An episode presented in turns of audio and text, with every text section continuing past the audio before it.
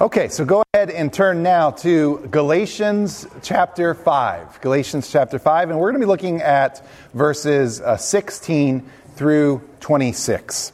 I want to begin by sharing something now that, uh, that I'm not proud of. In fact, you're going to think less of me after you hear me tell this, but this is a true story, something that happened this week in my life. Earlier this week, I was in the uh, middle of just wrapping things up in the morning um, when uh, my wife and I were preparing to transition. Uh, I watch the kids in the morning and then go off to work, and then she gets home from work and then watches them in the afternoon. And so she got off, she got off work just a little bit early, and she she got home and she started rushing me out the door. She said, "Gil, go, go to work, go, go." And, uh, and that way, uh, she was thinking that I would hopefully be able to get home earlier. And uh, either that or she just wanted me out of the house, which is entirely possible as well. Um, but regardless, I grabbed my bag and I rushed out of the house and I didn't eat anything. I was hungry. And so as I was driving towards work, I said, uh, I want some food. Uh, so I decided to, instead of working that afternoon up in the office, to work up in Manchester. And so I started driving north and I stopped by a Burger King. I wanted a Whopper. And I saw, though, when I got there, that uh, Whoppers were on sale. And so you could get two Whoppers for $5. And I said, Oh, that's a great deal. And yes, I'll have two Whoppers, no cheese, extra pickles on my Whoppers there. So that's what I had. And I munched them down and everything, and then I got to my little parking spot in the shade, ready to, to work the afternoon away, um, looking out over on the soccer field, and, uh, and I started reading my commentaries, and then after about a half hour, I was ready for my bubble tea. And so I then ordered the bubble tea on my app. And then uh, went a few moments later into the bubble tea and they know me by name there. They said, Hey, Kyle, we made a mistake with your order. We accidentally made two of them. Would you like both of them? And I was like, Yeah, of course. And so I took two bubble teas back to my car and I drank them. And then my stomach started hurting for some reason. And I started feeling like I had just eaten a Thanksgiving meal for what was supposed to be just a quick little lunch and a little snack while I was working on my sermon. And it turns out, I looked this up later on, that uh, each Whopper with no cheese contains 660 calories, 49 carbs, and 40 grams of fat. And then each uh, bubble tea, a large bubble tea with bubbles, 400 calories, 56 carbs, and 11 grams of fat. And two of each. And so I had, for that quick little lunch, a grand total of 2,120 calories, 210 carbs, and 102 grams of fat.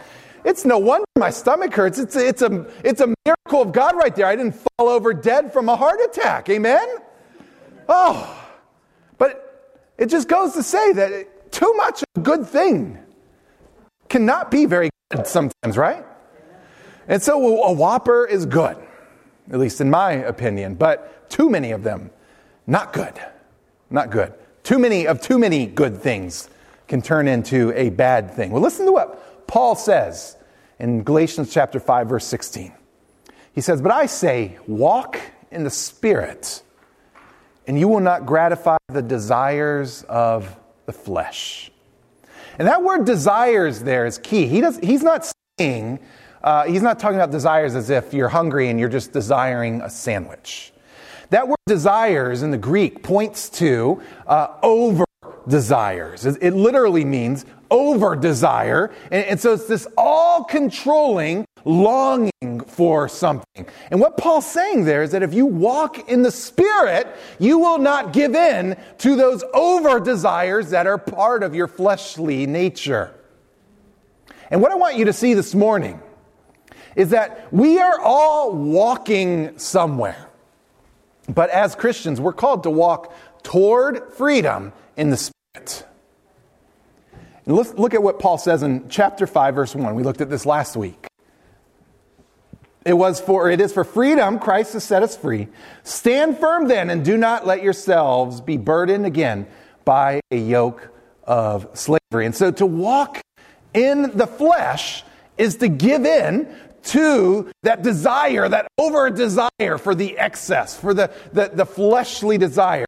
and it will, over time, destroy you. And so instead, we need to walk in the Spirit. And as we walk in the Spirit, that is the path to freedom, and that is what we as Christians are called to do. But here's the problem how do we do that? How do we walk in the Spirit? How do we walk towards freedom instead of engaging in the flesh? And today we're going to look at what that looks like, what it does not look like to walk in the Spirit. So here's the first thing that Paul's going to talk about as we start working our way through the passage that you can't walk in different directions at the same time.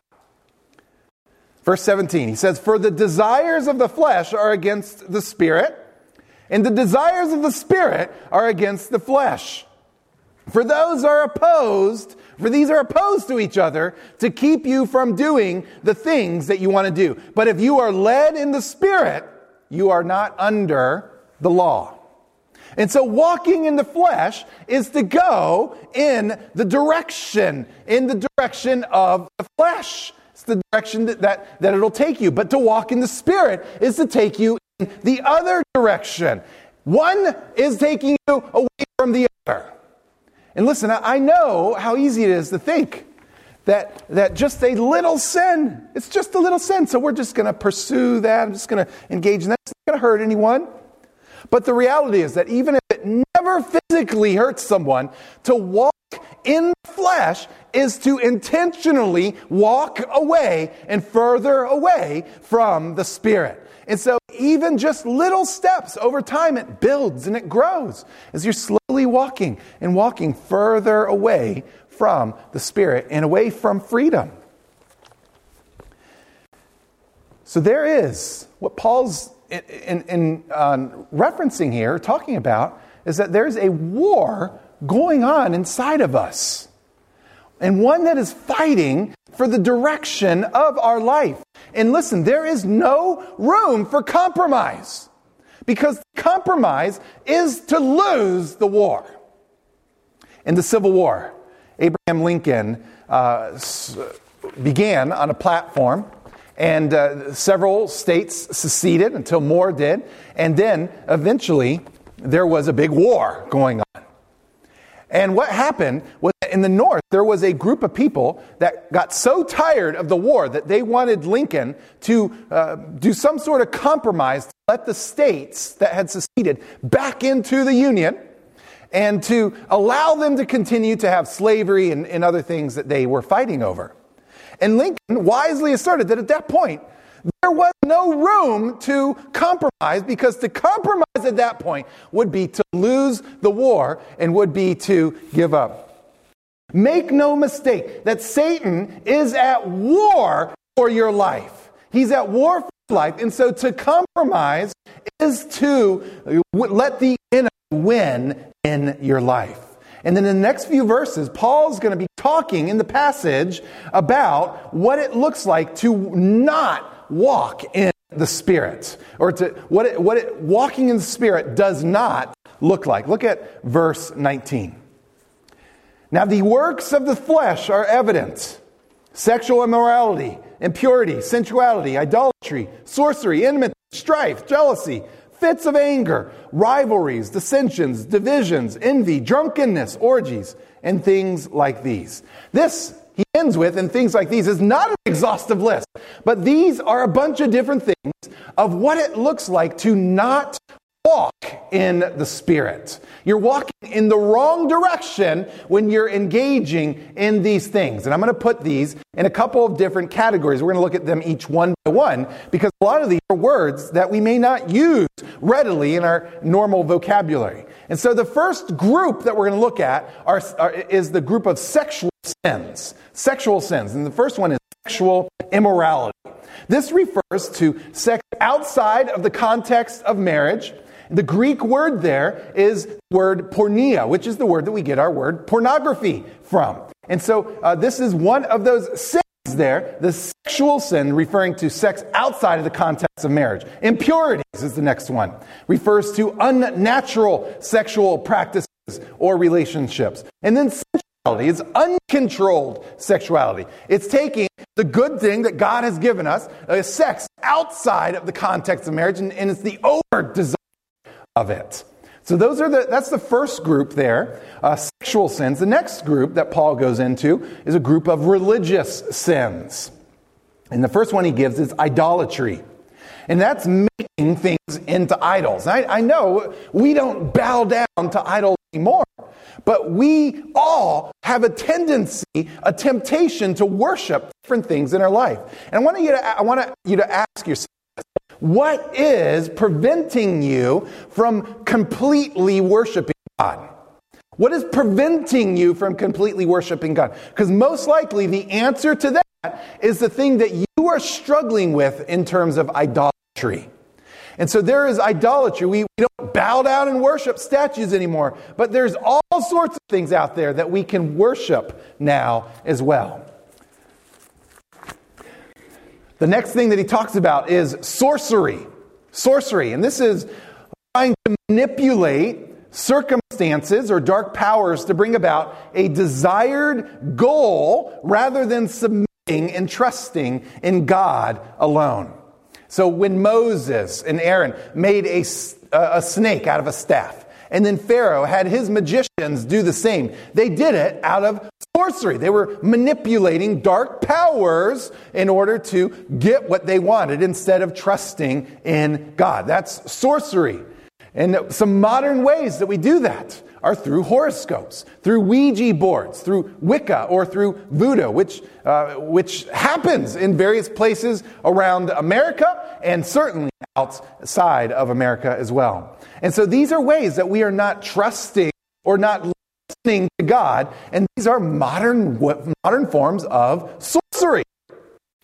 But the next thing is the list of relational sins. And there's a bunch of them he gives here, most likely because the Galatians were struggling with relational sins. He talks about in verse uh, 15 about how they're, bite, how they're biting and devouring each other. So clearly in the church, there's some enmity, there's some strife, different things going on.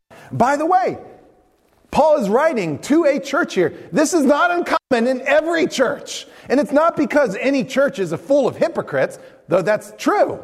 But it's because every church is full of hypocrites. Every church is full of sinners. We all struggle outside, personally in our own life, and inside in our own life. In fact, I would say if everyone is getting along and in the sense of there's no conflict at all, then there's probably something wrong. But he's not talking here about just healthy conflict. He's talking here about sinful conflict. So let's look at a couple of these. Enmity.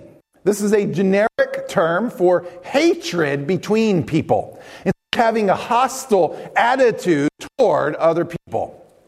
Strife. It's looking for a fight. Jealousy uh, the, the unnecessarily possessiveness of something, fits of anger. So it's that uncontrolled temper. And then rivalries. This is uh, Paul's using a political word here uh, of office seeking, but it's from a from a with an impure motive, and so he's sort of trying to form these divisions, and then brings us to dissensions refers to looking to bring divisions between people. And so it's like, uh, hey, hey, guess what? So and so told me with the intent that you're trying to speak bad about the other person.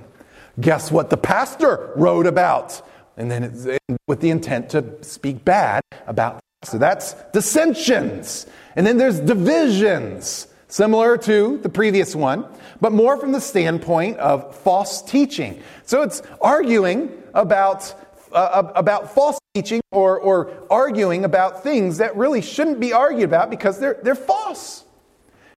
And then lastly, envy, which is similar to jealousy, but it's envying other people's gifts that God has given them in their life and not wanting others to succeed. So these are relational sins, and clearly these are things that all of us struggle with in various ways. But then the last thing here is are the sins of excess. And this is drunkenness, getting drunk from alcohol. Uh, I believe also uh, drugs could fit into this category. Or the next one, orgies. This is not talking uh, specifically uh, sexually, but orgies of parties of indulgence. And then he closes with, and the like. So there's lots of other things here that he could be talking about. Now, again, if we're honest here, th- these things apply to our lives as well.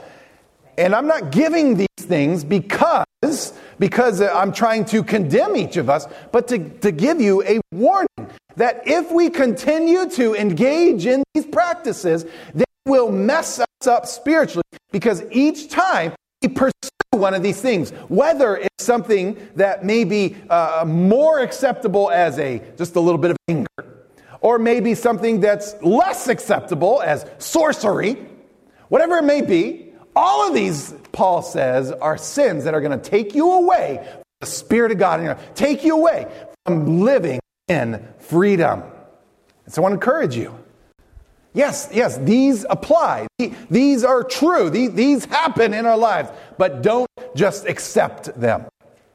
In fact, uh, I like what um, he says here. Actually, he, he, then, then he warns us. He gives us the warning. He says, I warn you, I warn you, as I warned you before, that those who do these things will not inherit the kingdom of God. And what he's saying there is, is not that if you do it one time, that you're going to then be condemned to hell. But if you continue in an attitude of, of, wanting and practicing these things over and over again, then what it shows is that you are not truly saved. Because someone who is truly saved may continue to sin, but they're going to, uh, they're going to not want to sin, and they're going to, they're going to re- have remorse for their sin, and over time, as they grow closer to God, the sin will lessen. So again, if you have sinned in any of these areas, there is grace and forgiveness for you. And there is grace and forgiveness for us, no matter what. You could have this morning have been doing some sort of voodoo doll pointing it against me. Sometimes I feel like some people are doing.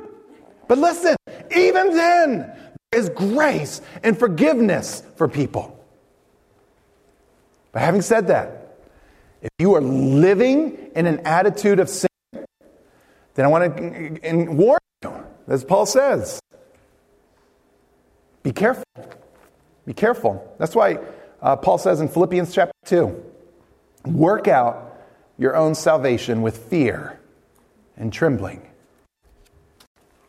There's this, there's this tension here every time I get up and I stand before you all and I talk about the free gift of salvation that is to each of, each of us. And it's true, it's, it's a free gift. And it's a gift that is easily received. The Bible says that if you confess with your mouth that Jesus is the Lord and believe in your heart that God raised him from the dead, that you're saved. That you're saved. And so you can freely and easily accept that gift. But listen, it doesn't mean then that when you do that, that there's this tension between, yes, it's free and it's easily received, but at the same time, it's not just a, it's not just something to trifle with. It's not like if you just say, God, come into my life. It's not as if those words save you. It's that heart behind it where you're asking God to be the Lord of your life. And so some of you maybe have, have said the words, but if there's no change in your life, then work out your own salvation with fear and trembling.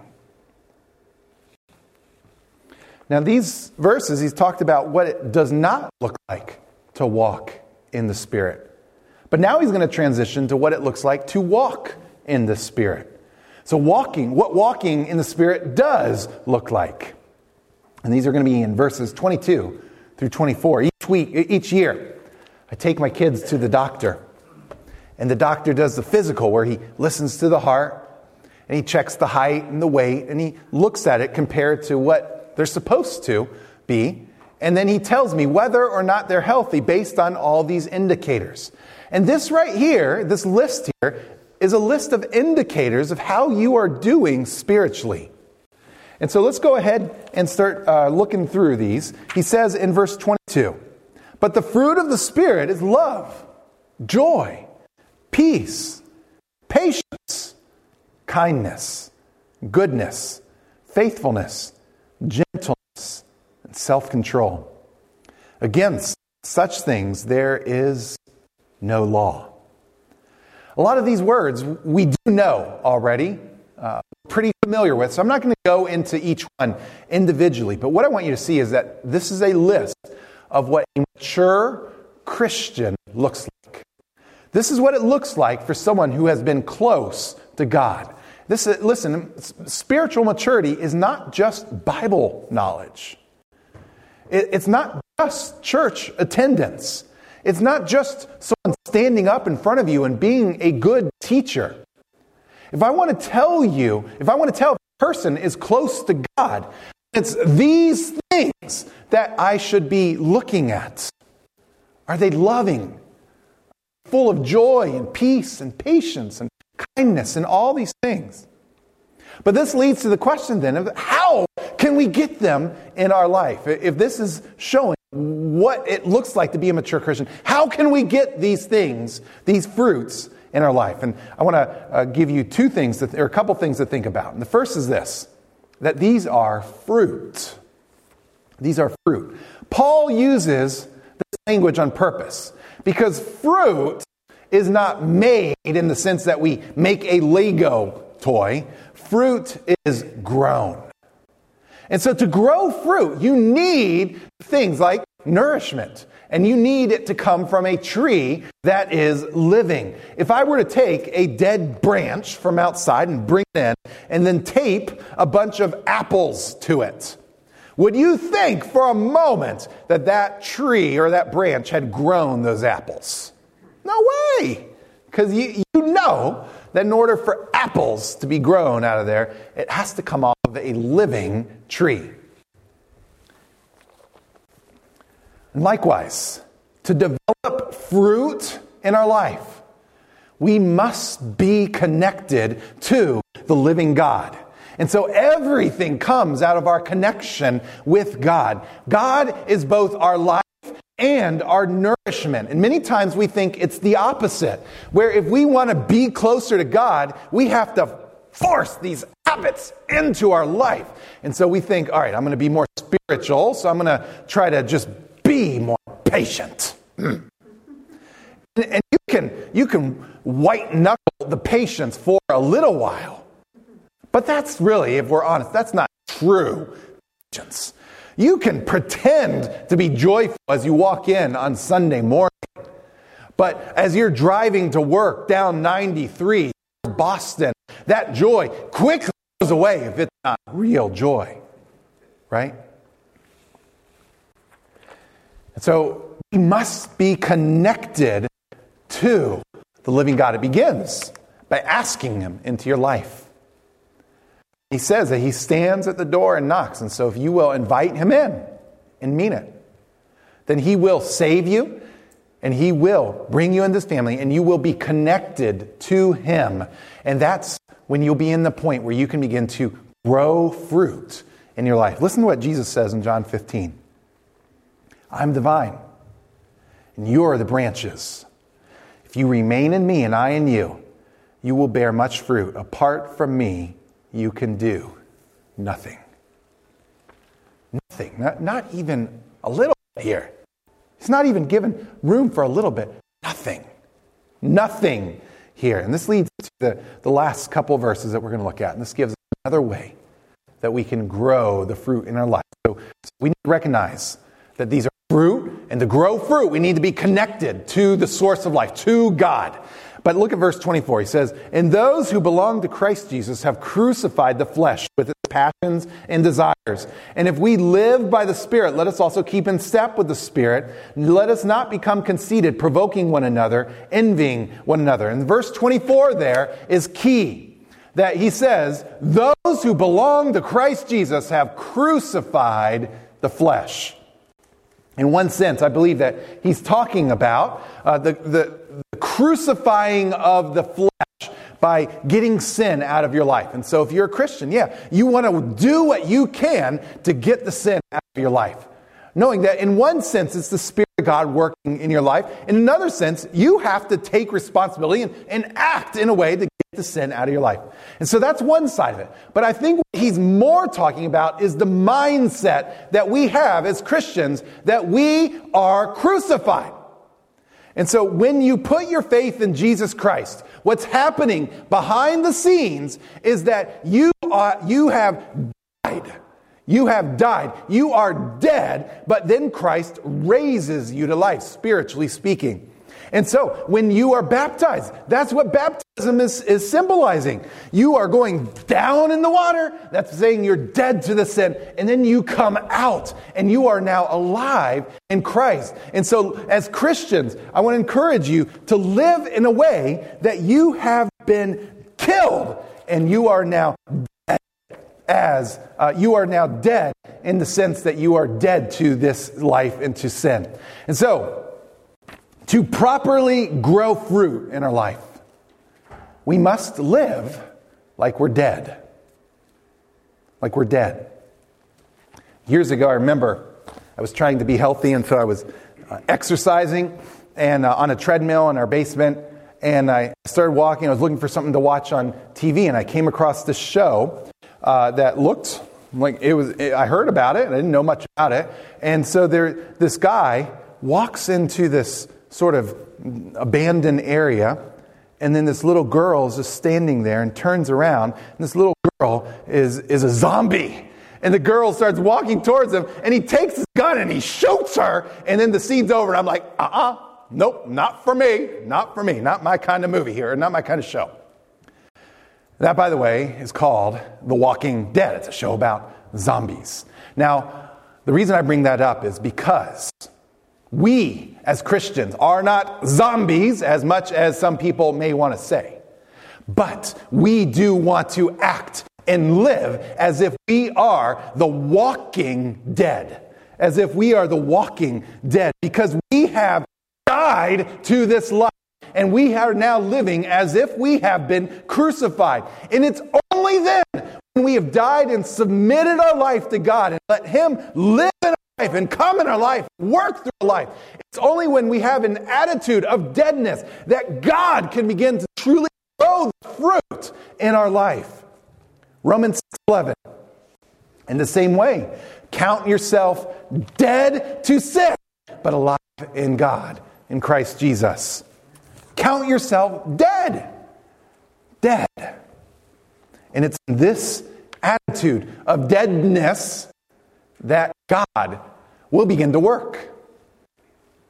And so when you feel that temptation coming on, I want to encourage you. I want you to tell yourself, I am dead to that temptation, but alive in Christ. When that anger begins to dwell up in your life, in that moment, I want you to tell yourself, I am dead to that anger, but alive in Christ Jesus when that sin, whatever it is, begins to dwell or begins to come up in your life, I want to encourage you tell yourself, I am dead to that, but alive in Christ Jesus. Here's the cool thing. I'm going to close, wrap up with this idea here. Just as you can't fake growing fruit, you know, with that fake tree, you can't grow fruit. The opposite is true, though. You, people cannot ignore real fruit growing in your life. People cannot ignore real fruit growing in your life. Here's a story I came across that they said is true. Uh, a friend of mine used to work as a denominational official in Minnesota. One of his jobs was to travel to little rural communities where he didn't have to, where, where they didn't have churches to do funerals they would go out with an undertaker and they would drive together uh, as the undertakers in the undertaker's hearse. One time, they were on their way back from a funeral, and my friend John was feeling quite tired. He decided he would take a nap, and since they were in a hearse, he thought, well, I'll just lie down in the back of the hearse. It sounds like a, a little creepy, um, but it's a, this is a true story. The guy who was driving the hearse pulled into a service station because he was running low on gas. The service station attendant was filling up the tank when he kind of freaked out because there was a body stretched out in the back. And while he was filling up the tank, John woke up, opened his eyes, knocked on the window, and waved to the attendant And John said he never saw anybody run so fast in their whole life. I like that. Now that's, that's funny, but that gives a great, a great uh, illustration here for, for, for a spiritual perspective that there is power when dead things become alive again. There's power when dead things become alive again. Because when you die to yourself, and you let the Spirit of God work in your life, then these fruits begin to develop and people will start noticing them. They'll start to notice the changed life that you have. There's a saying preach the gospel at all times, use words if necessary. And that's what fruit does. It is preaching the gospel without you even saying anything, any words. And so, if you will show that God has changed your life, they may disagree with you on what you say about Jesus, but they cannot deny you what you've shown them about what Jesus has done in your life. And so, as you show love, and as you show joy, and as you show peace, those are things they cannot say no about. I think of how many kids grow up in Christian homes that leave the faith when they're older. And many times I think it's because kids see their parents and they see them talk about Jesus but then live another way. There's this hypocrisy here, hypocrisy here they, that they know that, that, yeah, that Jesus they talk about doesn't seem real after all. But if you will let the Spirit of work in your life, and if you will show your love and joy and peace and patience, I know I have four kids. I'm not perfect. I'm not perfect, but I do what I can to show these things in my life. And my prayer is that when they get older, yeah, they will believe what I've told them about Jesus, but they will not also be able to deny that God has worked in my life. And I pray the same is true for each of you as well, not just with your kids, but with your coworkers, with your spouse, with, with, your, with your parents, and with everyone else that lives close among you. May they see Jesus. May they hear you tell them about him, but may they see him work in your life through these fruit. Because if you are truly dead and the fruit comes out of you, they will not be able to deny those fruits. Let's go ahead and pray this morning.